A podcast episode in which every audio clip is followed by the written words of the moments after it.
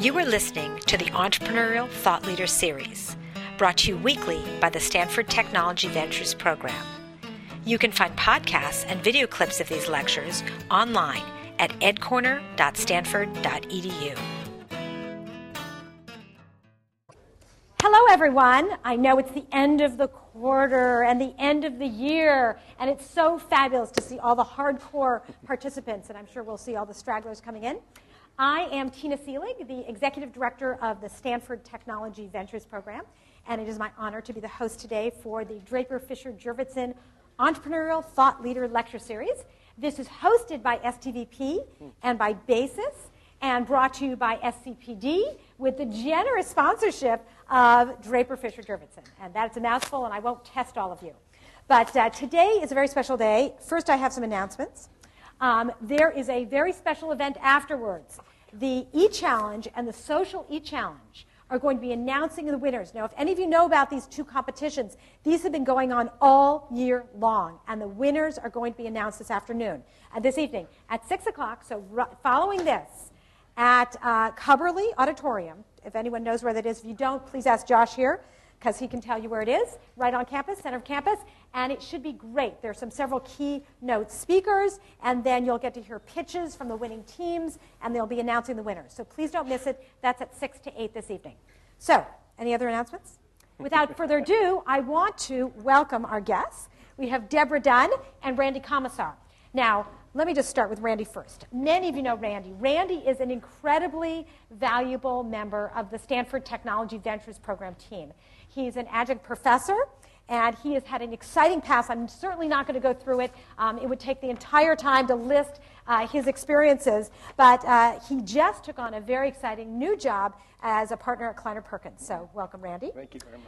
We also have Debra Dunn, who, besides all of her accomplishments, also happens to be uh, Randy's better half.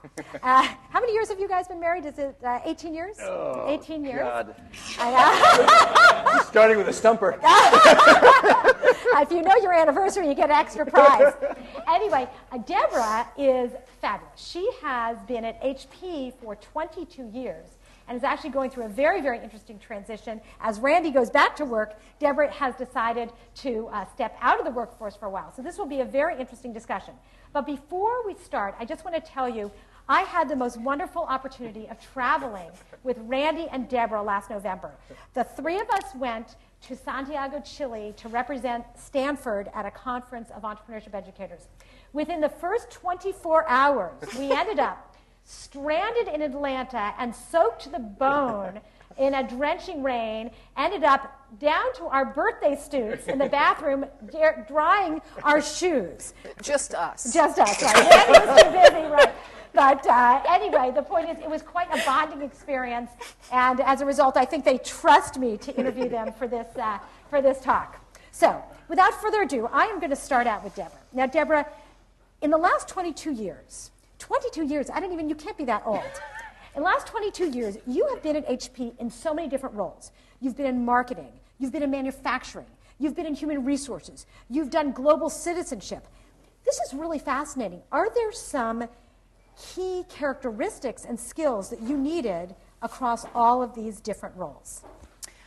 So I would focus on a couple of key areas that I think do link my entire HP career together. The first, which sounds kind of trite and obvious, is leadership skills, which I would define as the ability to get people to follow me in a wide variety of directions. Um, also, fundamentally, the ability to communicate ideas, vision, direction. So, those aspects of leadership particularly important. Maybe the next level up has been change management almost every job I've had at HP has involved some kind of turmoil or change. And so the ability to come into a situation, find a new direction that was significantly different than the current path, and then enroll the key members of the team to get out of the path that they were on and head in a new direction, I think has been a really key theme. Um, so those are probably the two major things that I would comment on. Great.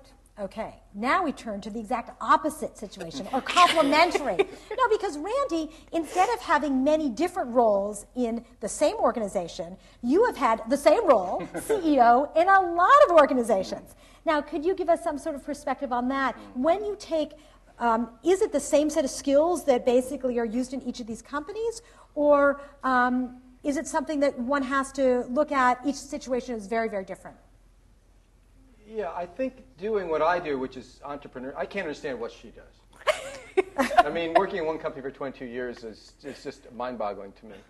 Um, I doing what basically what I've done is I've just moved from um, interesting opportunity to interesting opportunity for 22 years, and brought with me a set of skills that has sort of grown um, in various dimensions. I think leadership is clearly one of the most important skills that uh, that I have sort of um, assembled over the last 22 years and bring to the various different functions that I've, that I've been in. And I've been in, in operating roles other than CEO role as well, so I worked myself into that. Um, I also think uh, a, a, a, comfort with change. Um, almost every time I've taken a new role, I've had an incredibly steep learning curve. It's a new industry, it's a new company, it's a new business model. And um, I think that there's a particular sort of psychological syndrome, it's probably treatable, um, that uh, for uh, certain people just look for those, those very steep learning curves. And I'm very comfortable with that. I like it. I seek them out, I'm doing it right now. Um, and so the, the ability to sort of not just be a change agent, but to be, in fact, changeable, to be the flexibility, the adaptability, um, to be able to move from situation to situation. I think what I bring to all of them is sort of uh, the uh, good judgment, um, good leadership, and the uh, sort of what I call sort of a generalist approach to education. When I, when I started my career, the mantra was you had to be specialized. Um, in the 60s and 70s, it was efficiency and specialization, and, and, and it was very important that people specialize in various um, different functions or different professions. Uh, and, um, and I've never been that way. I've always been a generalist. And I think that um, the application of that to Silicon Valley and uh, entrepreneurship is, uh, is, is pretty directly applicable. So being a generalist, leadership skills, being very comfortable with change, I think are the, probably the three characteristics that, that I bring from, from opportunity to opportunity. Great. So there's some interesting parallels there of uh, being comfortable with uncertainty and change and being able to learn really, really fast. 22 years in one place, un- uncomfortableness for. Well, okay, well, can I have a rebuttal? yeah, you want a rebuttal? I need a rebuttal. because I think it's important to understand, especially at the stage that many of you are, that in a, in a big company like HP, which is now 150,000 people doing business in 170 countries, and historically, many, many discrete businesses that operated pretty independently you could be in that same broad context and yet have many, many, many radically different jobs, which I have done. So I think 22 years in one place kind of right. It's over trivializes the reality. Well, so let's let's put it in context. Okay, you've been at I know you're probably only 25, but 22 years um, at HP. Mm-hmm let's put it in context. What did you do beforehand that brought you there, and what do you plan to do afterwards? How, how does this fit into your sort of career path? Okay, that's, that's an interesting question. I actually went to Brown with lots of social change energy. And I did an independent concentration at Brown, which was actually in mm-hmm. Classical and Marxist theories of economics and social organization. You will not find that in her bio on the HP website. You will, you not will find not, that in her bio. However, it is on my diploma in Latin. And when I graduated from Brown, I had done a thesis on co ops, consumer co ops. I really wanted to work in that space. I was interested in co ops because I thought they were a democratic form of economic endeavor. And I joined a nonprofit organization working with food and housing co ops all over the US and Canada. I did that for a couple of years, got fairly quickly frustrated with many things about the nonprofit world. Um, there was some interesting stuff going on there, but it was a small pond with a fair amount of dysfunction in many aspects of it. And so I moved then geographically and spent a year working in government. I worked in Massachusetts in the state government doing energy conservation work in low income communities. Again, interesting work. Um, fun to engage with low income communities. I really liked the energy conservation work, but the whole government bureaucratic environment made me crazy. There was a group of like 20 people who would lock themselves in a room for two hours every day at lunch and play cards. And their attitude was, We've been here a long time. We're going to be here a lot longer than this young whippersnapper boss.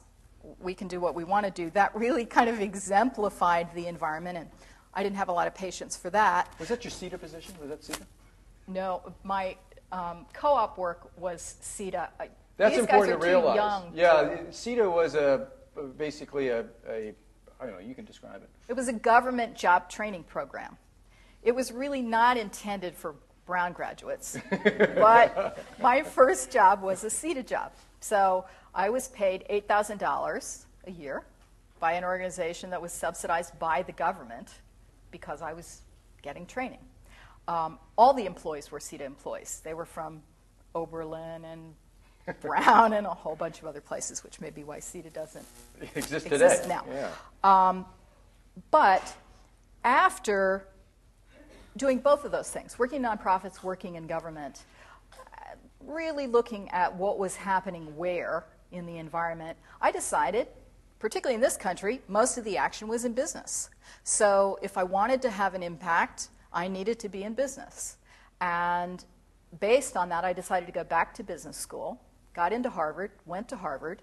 When I graduated, I was looking for a company that had a couple key attributes.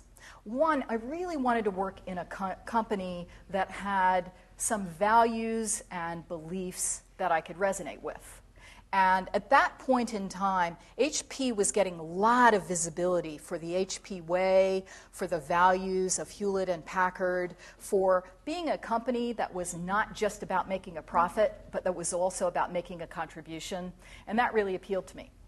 So, graduated from Harvard, interviewed with HP, got in, thinking I would go there for a couple years to get some legitimacy, given that my resume up to that point was a little scattered, um, and found HP compelling in many, many reasons. Found that, in fact, my values did resonate with the values of the organization at that point, and it was a place where you could do all kinds of things based on your motivation and capability, which led me to take a huge range of jobs. So I did work in manufacturing, in marketing, in HR. I led one of the divisions. I moved to corporate. I drove big initiatives like the spin out of Agilent from HP helped Carly come into the organization, drove a lot of change, and then ultimately, I'd been spending a little bit of time on this area that we call e inclusion. E inclusion is about figuring out how technology can accelerate economic development. And we were doing some really interesting work, starting to do some work in Africa and some other places, um, putting some people on the ground, as well as making some contributions, putting some money in the game. And when we did the Compaq merger, Carly decided we now had the scale and scope to let me focus 100% of my time on this whole citizenship area, which was perfect for me because I was a point in my career where, first of all, I had the broad business background and experience to be very credible in the organization. So I could lead this field of global citizenship and not be viewed as you know, some flaky person who came up through tangential aspects of the organization, but could work with the various people in the business on their issues in a language that they understood, driving HP's citizenship agenda. And it was kind of perfect for me that having gone into business, basically with the premise that business could be a driver for social change, that I would end my career at HP in a job which was all about driving corporate responsibility, driving global impact, utilizing HP's broad assets. And that's what I've been doing for the last three or four years. and decided now it's really time in my life to pursue that set of objectives from a broader platform than a single company. So I'm going to take a little breather here, um, recharge my battery, and then possibly invent some new platform or find a platform that will really let me do that. Fabulous. It's an inspiring story. so, uh, Randy, mm. now you did something very different. Mm. You have been out of the traditional workforce for mm. 10 years. Hmm. I know you've been working really, really hard with startup companies, but really on your terms. Yeah.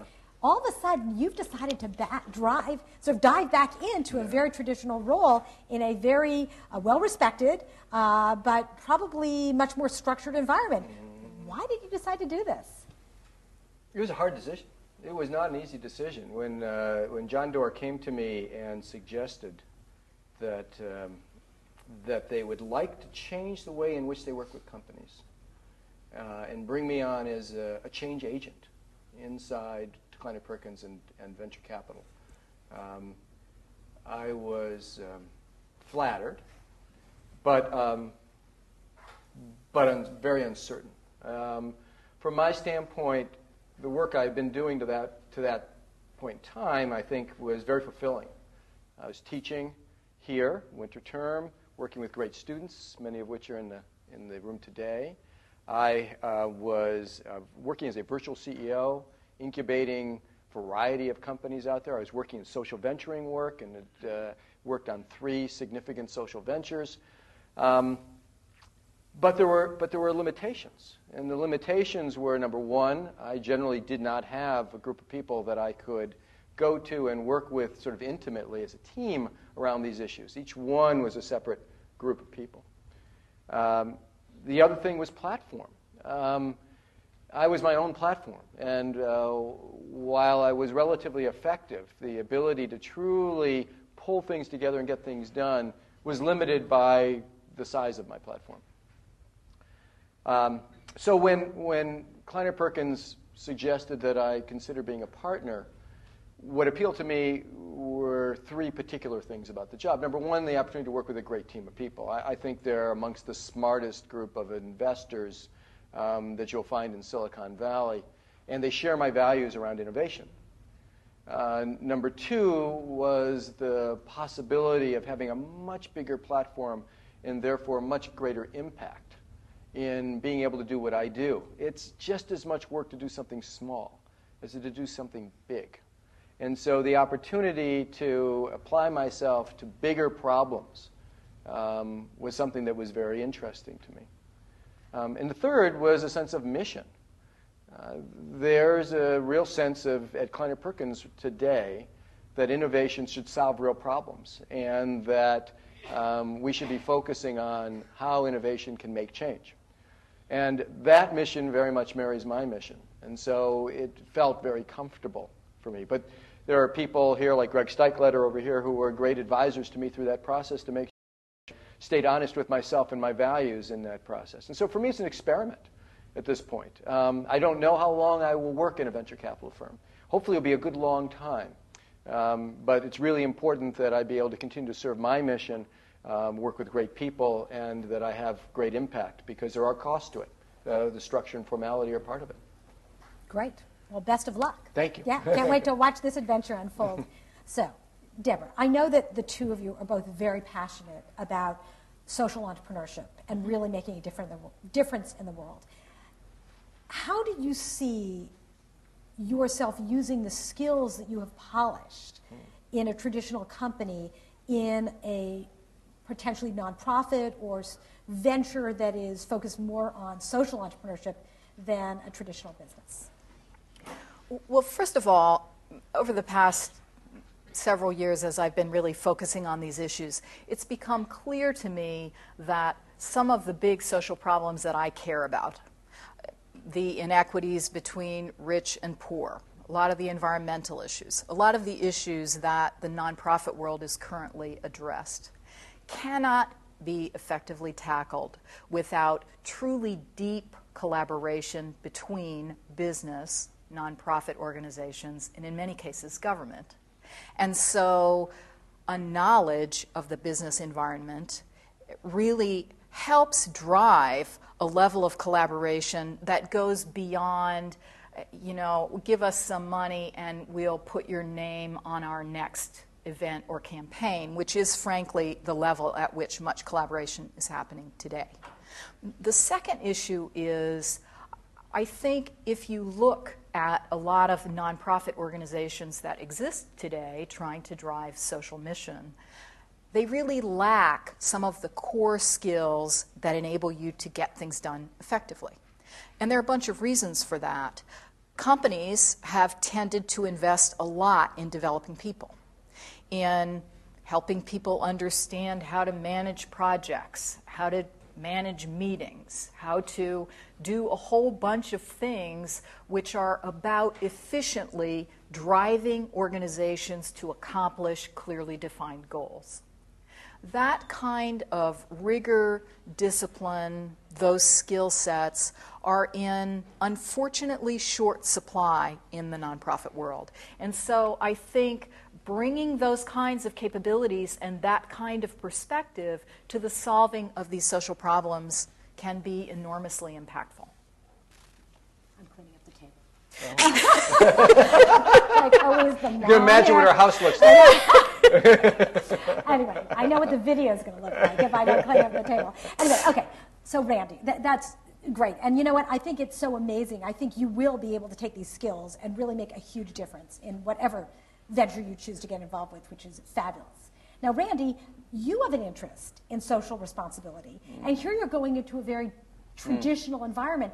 How do you think that traditional companies can address some of these really important social issues? Well, I think, first of all, I see the entrepreneurial spirit and the, the uh, pursuit of innovation as um, very consistent with the new models for social venturing that we see out there. The idea that social ventures are um, run with a set of dis- business disciplines, that they are self sustaining rather than constantly looking for philanthropic help, um, that they measure their impact in ways that uh, are very similar to the ways in which companies measure success of product.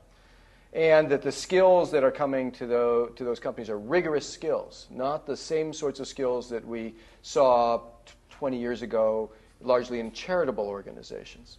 So we're seeing the model change, and we're seeing entrepreneurship and innovation be key features of those models, which is very consistent, of course, with my interests. Venture capital can, can be a part of that. I mean, one of the things that Kleiner Perkins is most proud of is its involvement, for instance, in creating the New Schools Funds, which invests substantially in things like charter schools and other tools technologies and, um, and opportunities to test and improve the public education system. Uh, that was started by a group of uh, partners at Kleiner Perkins. It does not operate within Kleiner Perkins, but it fundamentally is a sister organization to Kleiner Perkins. Um, there, Kleiner Perkins is also very much involved in microfinance. It's one of the areas that we look at uh, on a global level in terms of how we can be involved both as individual partners, but also as a firm. There's money to be made in microfinance. And the fact that there's money to be made in creating social value is a good thing, not a bad thing. 20 years ago, that was considered a bad thing. If they were making money, then you couldn't be serving the social need. I think today we have different models and different ways of thinking about that. Um, and then the sorts of companies that we invest in. I mean, we look to invest in companies that can make significant social differences. You might say to yourself, um, how the heck does, you know, Google made so much money for everybody um, how, it, how does that fit the model?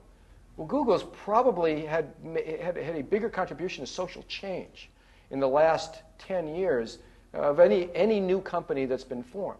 Uh, the way in which people access information, share information, the processes that they're going through now to bring all of the libraries online and be searchable and, um, and be usable around the world by people who have no access to books.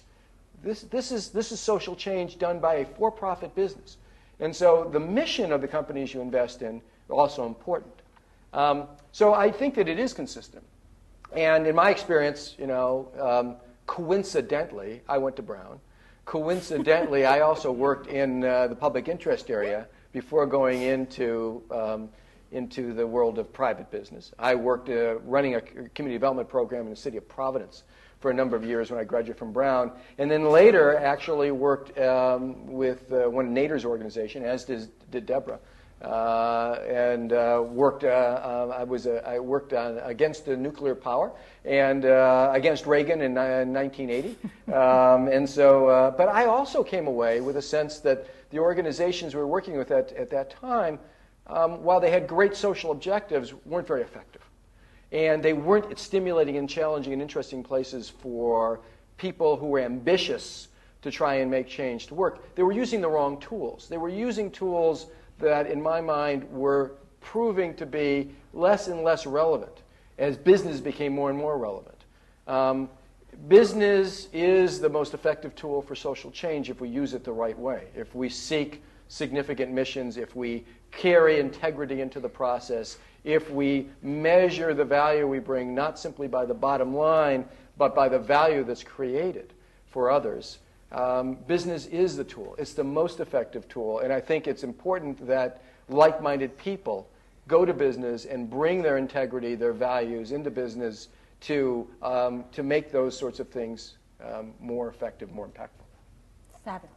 So I have just a couple more questions for, that I'm going to ask both of you the same question, and then I'm going to open it up to the audience. Okay? So start thinking about your questions. You have a couple minutes to prepare. Um, so now, one of the things that I always talk about in my class with my students is that balance between creativity and control. And you know, when you look at a career, one has that same question. How much do you map it out and sort of, you know, become a fire and forget missile? Okay, now I'm going to go to business school, then I'm going to go into investment banking, then I'm going to go become a this and a that. And how much do you let things just fall in your lap? And so I'd love to hear your philosophy of that, both of you, that, that question between mapping things out and being very much in control versus being a bit of a leaf in the wind and taking opportunities that uh, present themselves. So, yeah, so I guess building on my earlier comments about the whole path of my career, I mean, I guess from some perspective, this is all very logical, and I started out wanting to do the kind of work that I ended up doing at HP, and frankly, never could have imagined having such an incredible platform in business to do it. But all of the steps along the way were totally unanticipated. I certainly never thought, well, I'm going to spend this amount of time in manufacturing and this amount of time in marketing, and then maybe I ought to do some general management. And I mean, I don't think you could possibly map out the type of path that I have had over the last beyond 22 years, the whole course of my career. So for me, I have had, I think, a lot of clarity around ultimately what I'm about as a person, the kinds of impact that I want to have, the way I want to show up and be in whatever workplace I'm in. But specific decisions about jobs have been made within that framework, but largely opportunistically. Um, using a couple key guidelines. I've always pursued things that really somehow touched my passion because I've had the premise that if I was working on things that I was energized by, then I would excel and if I excelled, that would lead to more opportunities. And that's really proven to be true for me. So it wasn't so important that the path be logical as it was that I didn't end up being stuck in jobs that I really didn't enjoy and consequently didn't do well at, because that, that could have been a dead end in a number of very significant ways. The other thing that's been important to me is that I move often enough. I'm someone who thrives on the steep part of the learning curve. And so, sort of for the same reason, it, it's important for me to be learning new things, having an opportunity to be energized and stimulated in whatever role, so that I can continue to perform and excel and be excited about what I'm doing. And so, those have been guidelines that have been consistent and that have enabled me to evaluate opportunities as they came along and decide which ones that that I would accept and which hmm. ones that I would walk past. Hmm. Fabulous. So, Randy. Well, how would you obviously, my that? career in life have been just extremely well planned and executed. Um, Can you give me the recipe? yeah. I mean, it only makes sense in the rearview mirror. You know, it, it's it's interesting because I I just uh, spoke at GSB what two weeks ago, and you know, I get the same question all the time. I was speaking about my book, and, and I get the same question all the time, which is, you know, you you you have this, you make this case for passion and for for not for not sort of um, taking the conventional path, but you know, you became a lawyer. You went to law school. You became a lawyer. You ran a couple of companies. It served you pretty well to be quote unquote um, conventional in, in many of these aspects. And um, a couple things to say about that. I mean, the times I've made the biggest mistakes in my life is when I tried to plan, like planning to go to law school. That was a five year detour in my life. Um, and the, the, it, while it's hard to understand, particularly for those of you just graduating from Stanford, um, it, it may be hard to sort of realize that fundamentally life happens to you. You know, you've planned your lives pretty well to this point. You know, you've gotten good grades, you've gotten you've gone to good universities, you're, you've got incredible opportunities. Um, the, the unfortunate fact of life is it's out of your control. If you're going to live a good life, it's going to be because you can adapt to that. It's going to be because you can make the most of it. It's because you know how to make chicken salad, right? Because otherwise, you're going to be, it's really unfortunate what you're going to be eating. and what I've noticed in my life is that opportunities happen not by accident. It's like, you know, it's like saying success um, happens to those who are, you know, who are prepared. It doesn't happen by accident. It's happened because I have been very consistent, like Debra, in being who I am, in expressing what I care about, in being true to my values and principles in my choices. And what has what has served me, what served me pretty well in this process is, in every case, I've generally chosen to be involved with the, the highest integrity, highest quality people I can find. And I've definitely, I've definitely looked for the source of the richest opportunities I could find, knowing that in every single instance, something else will happen. Another door will open. And at this point in my life, the thing that I'm now very confident in is if you are true to yourself and make and consistently make high quality decisions, that each of those decisions will lead somewhere. There's a sense, and I, and I do this a lot with my students, especially at the end of the term, everybody comes up, what am I going to do with my life? I mean, really, the really question is, what are you going to do next year? Right? You know, and, um, and, and everybody sort of worry, they fret the decisions. What if I make a mistake? Well, you will. You'll make plenty. And the real question then is, how are you going to live a satisfying, good life when it, life is full of mistakes?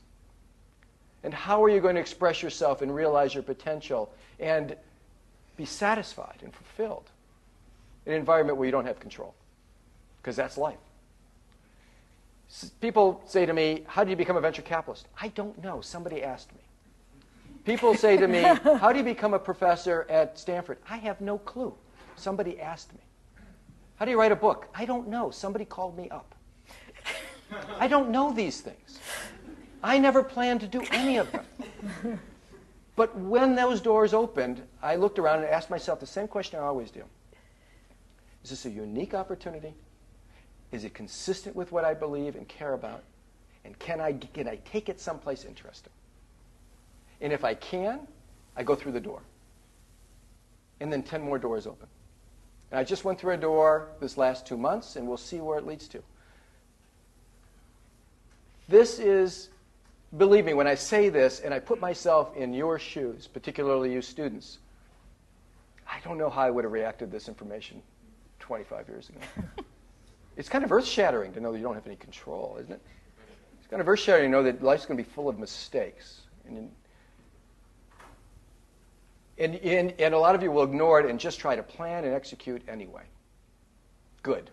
Do it and learn and grow in the process. But my life only makes sense in the rearview mirror, and I have no clue what comes next. You know what? I want to chime in with something my very wise father always says, which is the harder I work, the luckier, luckier I, get. There you go. so, so there you that. go. And, uh, in fact, it's wonderful. Sort of. In fact, it might be fun for students to sort of write down uh, what they where they think they'll be in Yeah. 20 years or 22 Right. years, and look back in 22 years and sort of see how true it actually was. So, well, um, I want to. I could ask you a thousand more questions, but I want to leave with one final question before I open it up to the audience, and that is and, and maybe you've already answered it. Um, do you have any parting advice? I mean, here it is, the end of the academic year. A lot of these students are going off to graduate. Any parting advice for a graduating student from Stanford University? Well, this really highlights a couple points that I already made, but I think they're worth highlighting. The first is you're graduating from Stanford, don't stop learning. Because learning is what keeps you vibrant and alive. So keep looking for opportunities in every aspect of your life, certainly in your professional life, that keep you always on the learning curve.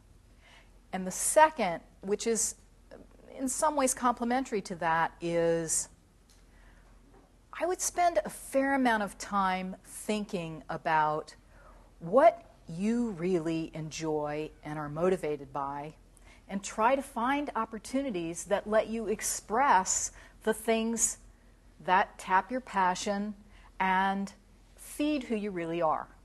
And sometimes that seems really hard to do. It seems very inconsistent with the kind of opportunities that are in the Career Center and the kind of jobs that are being interviewed for. But I- I think ultimately, in most cases, you can find those intersections, and it's really worth doing that. Great. Randy? Yeah, I, um, fear is a really bad emotion. Um, it's not very constructive. And uh, I think we find ourselves sort of anxious and worried many times when we have to make difficult decisions in our lives. Passion is a really empowering emotion. Um, it, it, it, it pulls you places where you really want to go. And I, I think that as you begin to look at your choices that you have to make in your life, it's important to realize when fear trumps passion and to come to grips with that and get rid of the fear and go back to the passion. It's important to understand that life has risks and you take chances. And it's really important in leaving Stanford to realize that you're just half formed, that you've got to go rub up against the world, that the most important person for you to meet out there is yourself. And that the more that you rub up against the world, the more that you challenge yourself, the more that you learn about yourself, the more that you can stay true to yourself and can make a difference.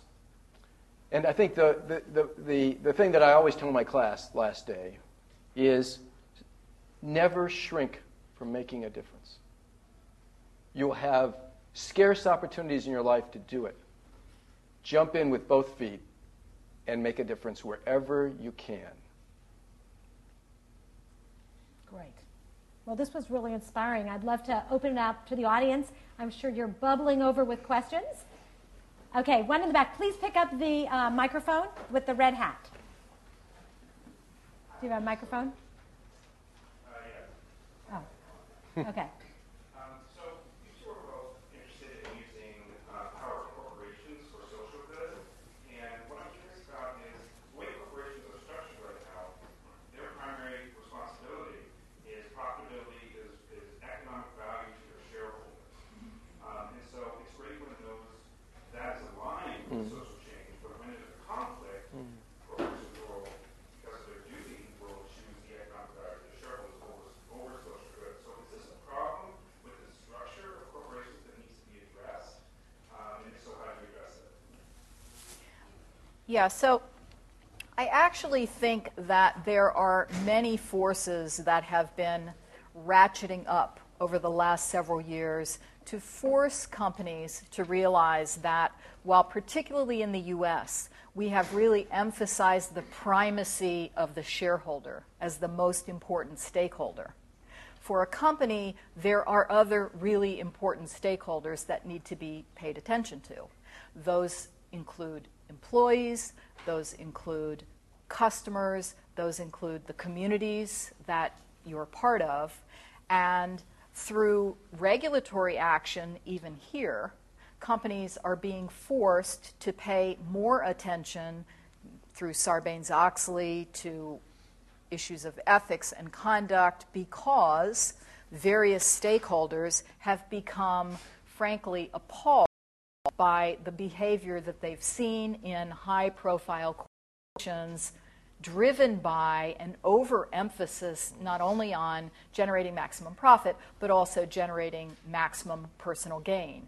Uh, I think those kind of corrective mechanisms are having an impact in many arenas on companies today. The level of regulatory activity is higher around the world than we have ever seen in my 22 years at HP. And so all of that has been driving a greater focus among many companies on thinking about their responsibilities beyond profitability and being transparent about their behavior in areas of environmental performance and social performance. Um, so, do I think it is imperative that the structure of corporations be changed to drive more responsible behavior?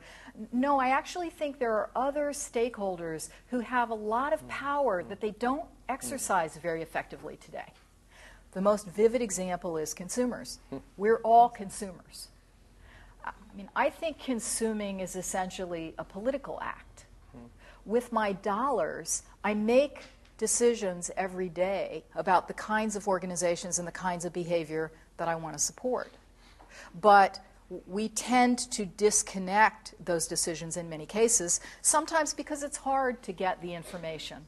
So, greater transparency makes that more possible. But I think, again, as consumers, as um, as employees, the employees at HP have been quite vocal in recent years about their concern about having an impact, their concern about environmental performance. And also, many of us own stocks and have the opportunity to voice our concerns to companies as shareholders, as do the socially responsible investment funds and the pension funds who are getting more and more vocal in these areas. I think it's possible to move the needle significantly without fundamentally changing the structure of corporations. Did you want to chime in? I, I, think, I think Deb said it just right. I think it's really, I do think there are alignment issues. I don't want to, I don't want to pretend there aren't. Um, I think there are forces to counteract those. I think that everybody in this room has the opportunity as a consumer to have much more impact than you believe you have. Um, and, and, I, and I echo, I, I, it's interesting you use the term, you know, the consumption is a political act. I always use that term as well. I probably learned it. Um, but, uh, but it is a political act. And if we think about our consumption and our investment as political acts, we can help with alignment. What's fascinating, for instance, is taking a look at the Kyoto Treaty, right? Kyoto Treaty, we don't sign. Who are the major proponents in the United States today of compliance with the Kyoto Treaty? Large multinational Companies. corporations. Why? Because they're subject to them outside the United States and they don't want to give their competitors who are domestic based an advantage over them in not having to comply. Little things like that make big differences. So we should, we should never give up a regulatory and administrative stance on, on business. Business is a construct driven by the bottom line.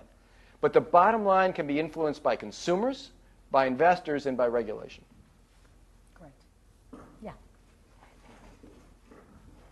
Yeah, my question is uh, to Debra's point about uh, the social, uh, the nonprofit environments that you work in being somewhat uh, dysfunctional. Mm-hmm. And just have a general question that, in, in general, like uh, when you have a business or a financial reward or motivation, like in a corporate environment, that kind of forces a certain level of competitive performance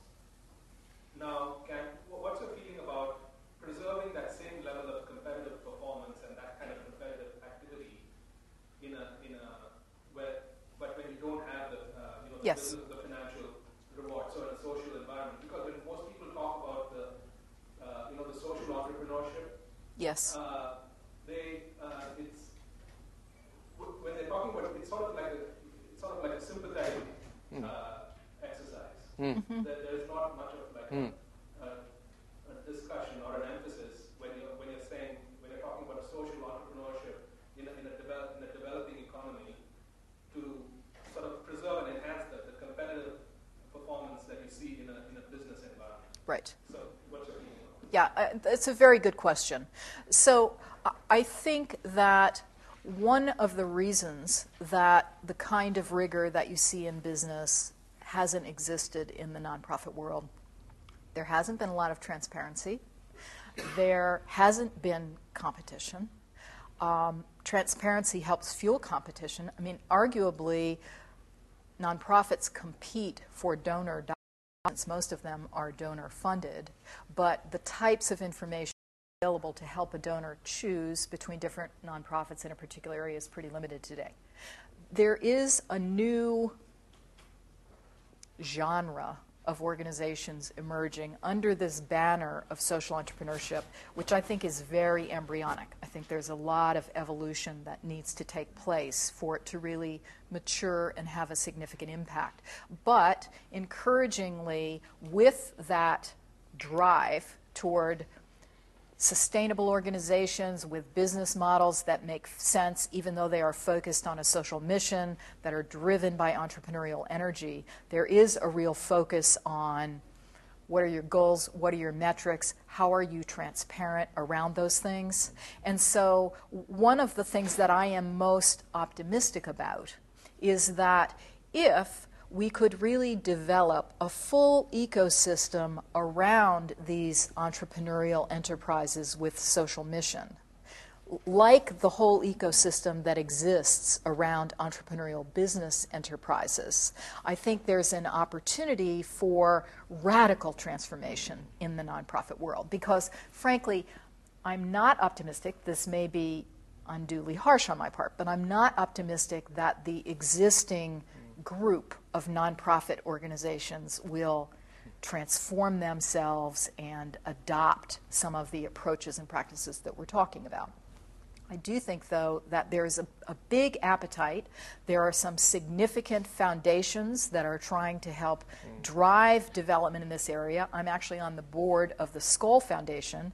Jeff Skoll, who was one of the eBay founders, has funded um, already to the tune of half a billion dollars this foundation to support this emerging area of social entrepreneurship. So uh, it's early days, but I think there are encouraging signs that there could be a whole new class of organizations that would marry social mission with accountability, competition, uh, some of the kind of rigor that I think has fueled progress in the business arena. Great. Fabulous. Another question. Over here. Yes. Hi, Jennifer. You uh, just recently mentioned that sustainability is clearly important to social ventures, and Randy earlier commented that uh, microfinance being a business model which does have social change and it also really has you know, high ROI. And I was just wondering if either one of you could comment on what do you think are the unique challenges for entrepreneurs who want to engage in a social venture mm. that is for profit but does face or interact with nonprofit organizations? Because mm. in many cases, if you are profitable mm. and you're involved in nonprofit organizations, there's sometimes a derogatory connotation involved. Well, I, I mean, I, I, got clear examples of that. So, I mean, for instance, um, I've been involved in three significant social ventures in the last three years, one of which is Global Giving, which Deb's been involved with as well, which is actually doing quite well right now. For a couple of years, it did very badly. It's a for profit venture for essentially an eBay for direct contributions into global development projects around the world. Give $100 to build a girls' latrine at a school in India, for instance. Um, and their goal was to actually make money, to be self sustainable by building a small carry into the process. We would get billions of dollars be given by, corp- by, by corporate employees and others, and take a small amount of those to continue to expand the base and the infrastructure. We spent two years trying to get uh, private financing for it. It was impossible, absolutely impossible. Um, we ended up getting financed by philanthropy. Now, the Skoll Foundation, before Debra was even involved, actually financed it. Um, anecdotally, I was in a meeting with them asking for money, and at one point pointed out to them that at least with this model, I didn't have to quote unquote panhandle every year to get additional cash, and was almost thrown out of the room. Um, just to show you sort of new way and old way of thinking about things. That's one example. Another example is Ignite Innovations, a project that actually came out of Stanford that I've been involved with for a year. In fact, I just got off the phone with Matt Scott. I don't know if Matt showed up or not. There he is. And Ignite Innovations, in fact, Matt, if you want to talk about this, Matt's a perfect person to talk to about this. Ignite Innovations also started with the idea they're selling um, these solar lanterns in India uh, for people off the grid. And the idea, of course, was to be a profitable business, fundamentally trying to transform people's lives by giving them light. The, the difficulty in financing that has been extreme. I don't know, Matt, Matt can certainly tell you interesting stories, but we've tried to raise money from outside financiers. Financiers, and I'll just as an example, we'll tell you that we talked to one well-known financier in Silicon Valley who said, "If this is for profit, I'm going to drive some very hard terms with you. Right? You're going to see the valuation is going to be low, and you need to, it's very tough." He said, "On the other hand, I'll write you a check if it's for not for profit." That sort of mindset in, uh, in, uh, amongst, amongst, investors and the institutional investors like charities, et cetera, is very, very difficult and slow to change. So those, I think those are big, big challenges. I think that they're being changed one percent at a time. I think you know Matt's efforts on Ignite Innovation. The most important reason for Ignite to succeed, in my mind, is not just because it's going to bring light to people's lives off the grid, but fundamentally because it's going to establish these models that we can begin to perpetuate and to solve these sorts of problems with. Let me add to that just a little. Uh, this is an example of what I meant when I said there, there are a lot of holes in the ecosystem around these kinds of ventures today. So, as Randy points out, there really is no access to capital for an organization that has a profitable business model, but not necessarily the same level of profit goals as a classic full speed ahead business. And there are little things that are being addressed, like how do you help develop the skills and capabilities to drive these ventures? Some people are working on that. How do you connect them together? How do you connect them to business organizations? But big areas like what's the capital structure? Who's going to fund these things? What are the right talent pools and how do you tap into them? Uh, those pieces, I think, are still very, very sketchy.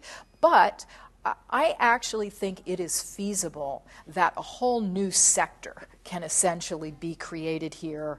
It's going to require some regulatory changes. Tax law is an impediment today. I mean, there are a lot of people who are willing to write a check because they can write it off their taxes. If they fund it as a for profit venture, they get none of that kind of preference, so the cost of doing it is a very different thing. Uh, the administration, this current administration, which I am personally not a big fan of, um, they have, however, been quite interested in the idea of sustainable models for doing this kind of work. So I think there is an opening and there is some dialogue happening with development organizations as well as some aspects of government around how do you, how do you close some of these gaps. So I remain cautiously optimistic. Great. Fabulous. Lots more questions. The woman right here.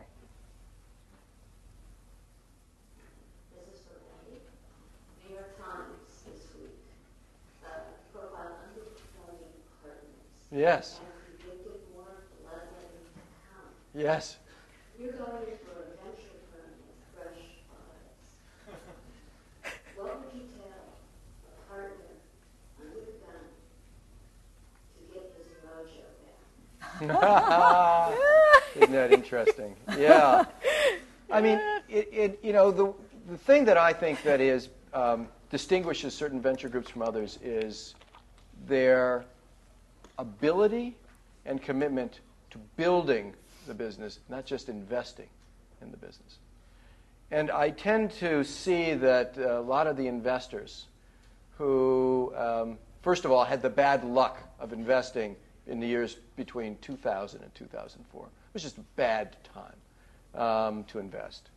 But also, a lot of the investors who have walked away from the venture business or been pushed out of the venture business in the last several years um, have, have not been people, I think, who have been roll up your sleeves sort of company builders. Uh, and, and I think that makes for more effective investing in innovation, which is the role of, of venture capital. I, I, um, as I look around our firm, for instance, I'm in, extremely impressed with the savvy and the uh, instincts of the people who have been doing it for a number of years. And I'm learning a ton by, by watching the way they approach things. Um, on the other hand, I think that it's very important that venture capital constantly get new blood for new perspectives. Um, I wasn't brought in to be like everybody else in my firm. I was brought in and if they did, that would have been a big mistake.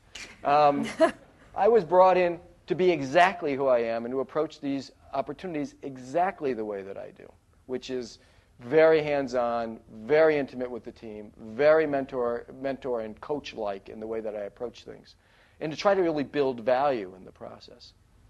Um, but venture capital is a difficult business, and it takes a while to get your instincts uh, it takes a while to be successful. Um, and uh, I think that uh, over time, you know, some people will fall out and some people fall in. I think it's a natural part of the process, just like it's natural for a lot of these ventures to fail. One last question.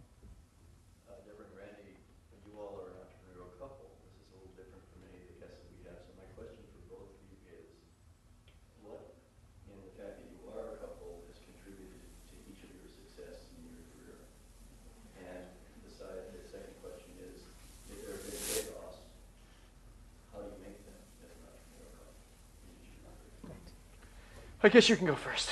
No, no, I'm just going to let you go first this time. I just went. I know, but I've gone first on all the other questions. But I just went. I was the last question. Maybe. uh, well, do you think it's different than any other couple? I mean, do you think being an entrepreneurial couple, uh, we are both dealing with these uh, I'm giving you time to think, you guys. I'm helping you out.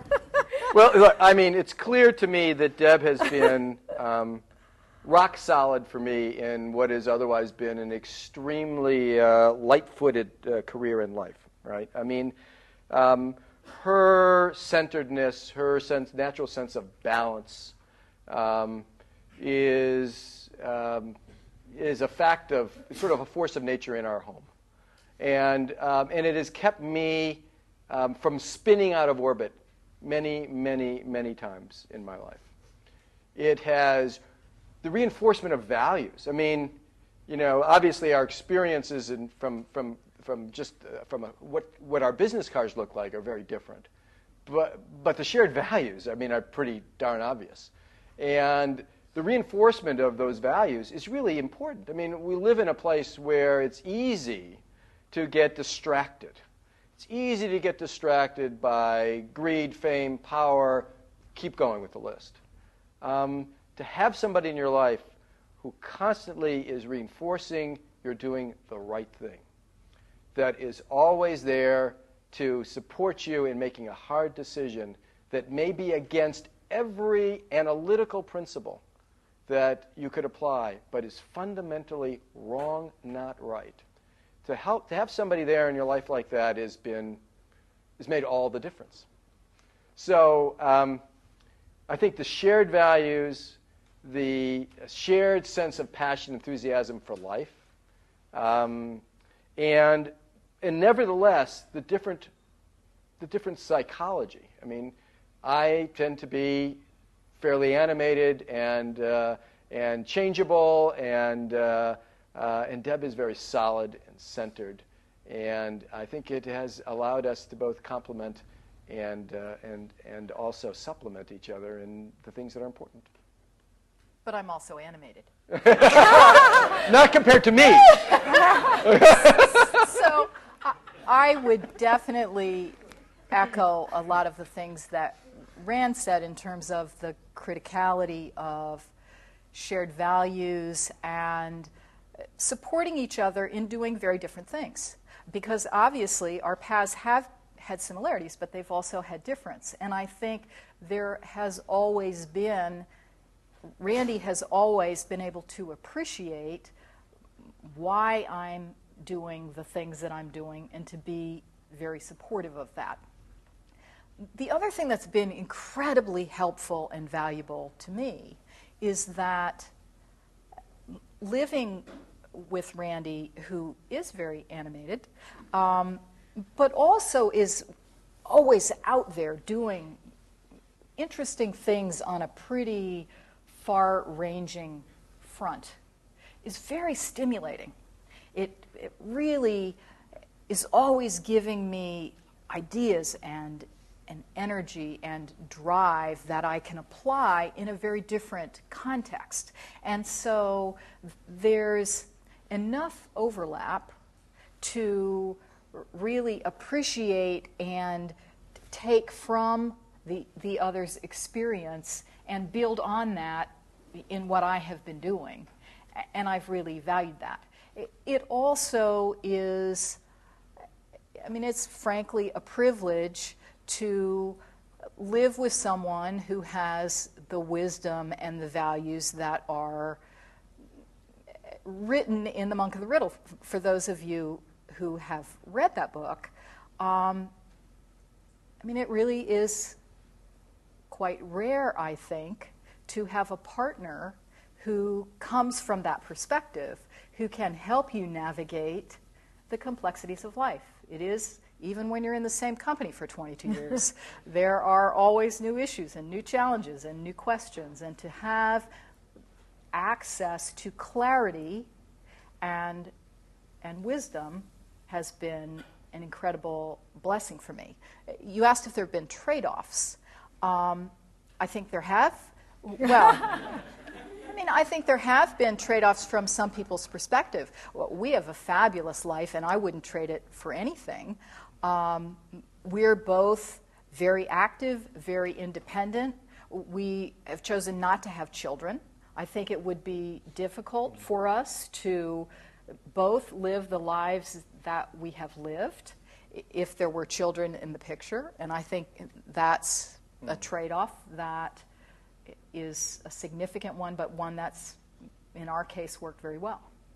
Okay, so can I have a rebuttal? First of all, that's, very, that's the nicest thing she's ever said about me. no. And we have it on tape. can I get the tape? exactly. Get the tape. Thank God. You're going to hear that tape a lot.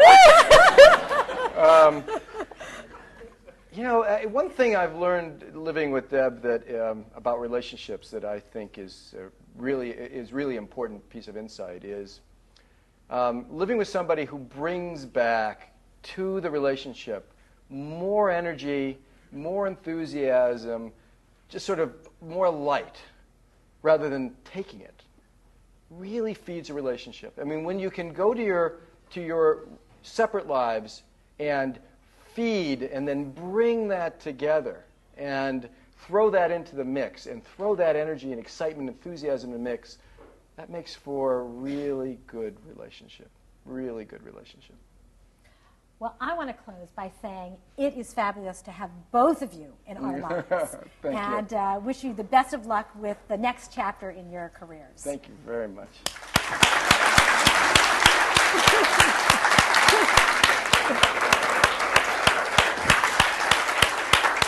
Josh, Josh has a presentation.